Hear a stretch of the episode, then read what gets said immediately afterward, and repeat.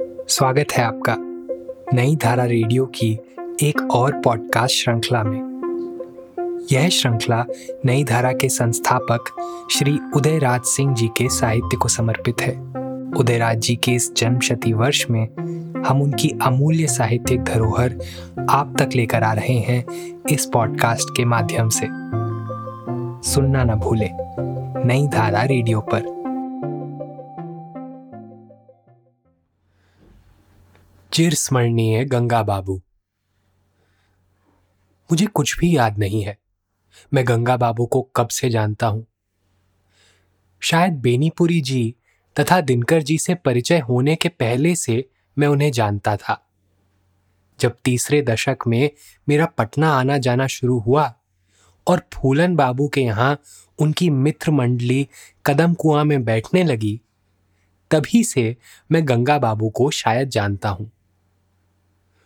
फूलन प्रसाद वर्मा बड़े दिलदार नवजवान वकील थे और दूर के रिश्तेदार भी लगते थे। अंग्रेज़ी में उन्होंने एमए किया था और पटना कॉलेज के प्रिंसिपल मिस्टर आर्मर के प्रिय पात्र और सरदर्द दोनों थे। अच्छे विद्यार्थी होने के नाते प्रिय पात्र थे। राष्ट्रीय आंदोलन में हिस्सा लेने से उनके सरदर्द भी थे। वे छपरा के थे। और छपरा के ही राजेंद्र बाबू तथा जयप्रकाश जी उनके रिश्तेदार भी लगते थे। हम उम्र तथा समाजवादी रुझान के नाते वे जयप्रकाश जी के अत्यंत निकट थे। जयप्रकाश जी, गंगा बाबू, बेनीपुरी जी तथा अन्य समाजवादी नवयुवक डॉक्टर लोहिया, अशोक मेहता यूसुफ मेहर अली और मसानी साहब इत्यादि प्राय बराबर उनके यहाँ जुटे रहते और उस युग के नवयुवकों के जुटने तथा बहस मुबहसे में हिस्सा लेने का वह मुख्य केंद्र था। वहाँ मेरे बड़े भाई बालाजी तथा हमारे ममेरे भाई लाल बाबू, जो बिहार तथा बर्मा के एक बड़े धनाढ़ व्यक्ति के पुत्र थे और जिन्हें फूलन बाबू अंग्रेज़ी पढ़ाया करते थे, वे भी वहाँ जुटते।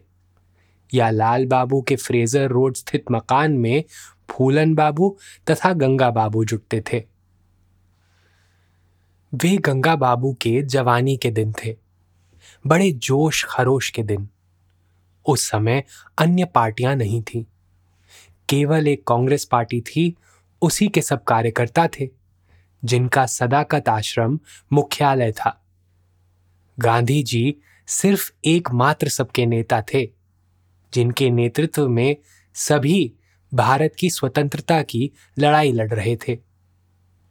उन दिनों गंगा बाबू बिहार प्रांतीय कांग्रेस कमेटी के सह सचिव भी थे और बहुत बाद में जब राजेंद्र बाबू राष्ट्रपति हुए और गंगा बाबू संसद सदस्य हुए तो मुझसे भेंट होने पर वे सदा कहते। जब मुझे दमा का दौरा आता तो अक्सर राजेंद्र बाबू मुझे देखने संसद निवास में पहुँच जाते और घंटों बैठकर मुझे दवा और उपचार दोनों बताते। और सदाकत आश्रम में जब मैं उनके साथ रहता था तो उन दिनों की याद वह बहुत करते रहते। दोनों में काफ़ी घनिष्ठता थी। और रिश्ता निभाने में तो राजेंद्र बाबू तथा डॉक्टर सचिदानंद सिन्हा से बढ़कर आज तक मैंने किसी को न पाया। और उस पीढ़ी की तो ये खसूसियत थी ही। राजेंद्र बाबू, पंडित कमलापति त्रिपाठी, आचार्य नरेंद्र देव, जयप्रकाश जी, मसानी साहब, राज ऋषि पुरुषोत्तम दास टंडन इत्यादि ऐसे उन दिनों के देश के शीर्षस्थ नेताओं से उनका बड़ा घनिष्ठ संबंध था। उन्नीस सौ बावन में जब मेरे बड़े भाई बालाजी, यानी राजेंद्र प्रताप सिंह, प्रजा सोशलिस्ट पार्टी की सहायता से राज्यसभा के लिए निर्वाचित हुए तो गंगा बाबू, जो उन दिनों पार्टी के प्रमुख नेता थे, उनसे मेरा संपर्क और भी बढ़ा। फिर दूसरे राज्यसभा के चुनाव में गंगा बाबू भी राज्यसभा के सदस्य हो गए। राज्यसभा में पार्टी लीडर बनाए गए तो भैया के माध्यम से उनकी और मेरी घनिष्ठता और बढ़ी। भैया उन्हीं के नीचे सभा में काम करते। इसी बीच एक अप्रैल 1950 से नई धारा का रामनवमी के दिन प्रकाशन प्रारंभ हुआ। और बेनीपुरी जी उसके प्रधान संपादक बने। बेनीपुरी जी के समीप आते ही उनके गंगा के साहित्यिक पक्ष से भी मेरा परिचय हुआ। उसी काल में शिवपूजन जी भी छपरा राजेंद्र कॉलेज से इस्तीफा देकर बिहार राष्ट्रभाषा परिषद के निदेशक बनकर पटना आ गए। पिताजी के यहाँ वह बराबर आने लगे। और गंगा बाबू के अनेक किस्से सुनाते। राजा साहब, किसी दिन शाम को सम्मेलन भवन में आया जाए, जहाँ गंगा बाबू भी जुटते हैं। नलिन जी तो नित्य के मेरे जैसे बैठक बाज हैं ही, और गंगा बाबू से उन्हीं की जुबानी लतीफ़े सुनिए, और दिवंगत साहित्यकारों के संस्मरण भी सुनिए। हँसते हँसते लोटपोट हो जाइएगा। राजनेताओं तथा साहित्यकारों, दोनों से उनका ऐसा गहरा संबंध रहा है और आज भी है कि उन्हें सुनकर चकित हो जाना पड़ता है। बेनीपुरी जी युवक के संपादन काल के बड़े रोचक किस्से सुनाते। कैसे गंगा और वो दोनों पीर बाबरची भिश्ती और खर चारों बनते। और कैसे पुलिस की रेड होती और कैसे युवक की प्रतियाँ अन्य घरों में छिपाकर वे भाग जाते। कैसे छद नाम से कवियों की रचनाएँ छपती और कैसे दिनकर और प्रभात ने अपने कवि जीवन की उषा की लाली का युवक के माध्यम से आलिंगन किया।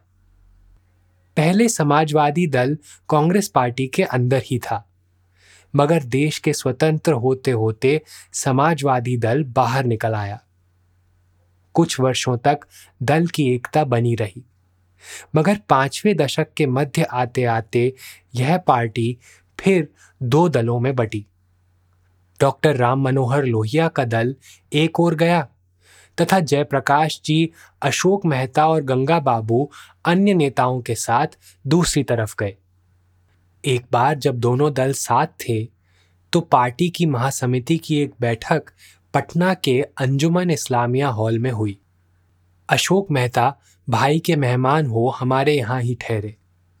मैं उन्हें अपनी गाड़ी में लेकर सभा स्थल पर ले जाता और ले आता।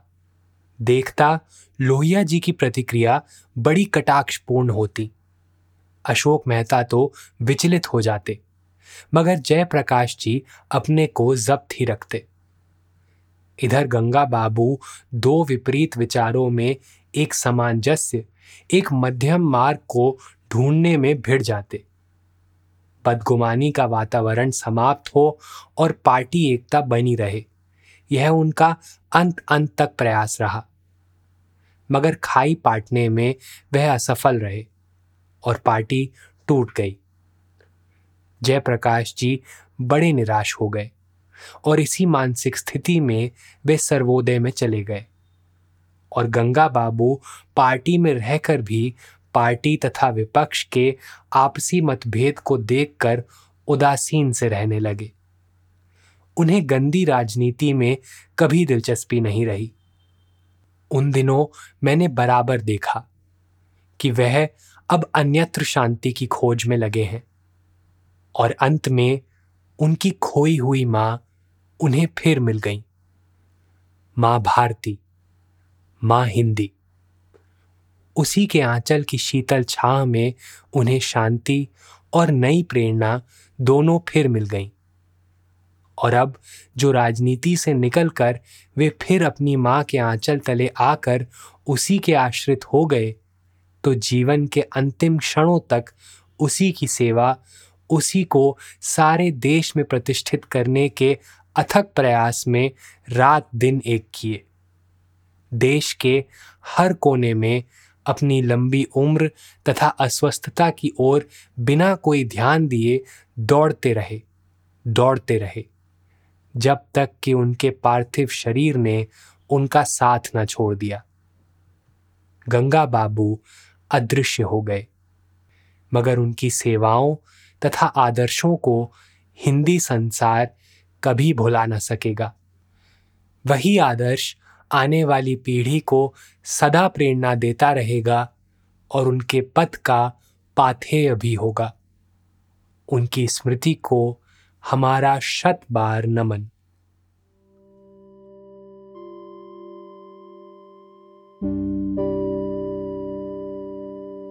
इस पॉडकास्ट को सुनने के लिए आपका धन्यवाद। हम आशा करते हैं कि हमारी ये प्रस्तुति आपको ज़रूर पसंद आई होगी। अन्य पॉडकास्ट वीडियो इंटरव्यूज़ आदि के लिए नई धारा को सभी सोशल मीडिया प्लेटफॉर्म्स पर फॉलो करें। जल्द ही आपसे फिर मुलाकात होगी। धन्यवाद।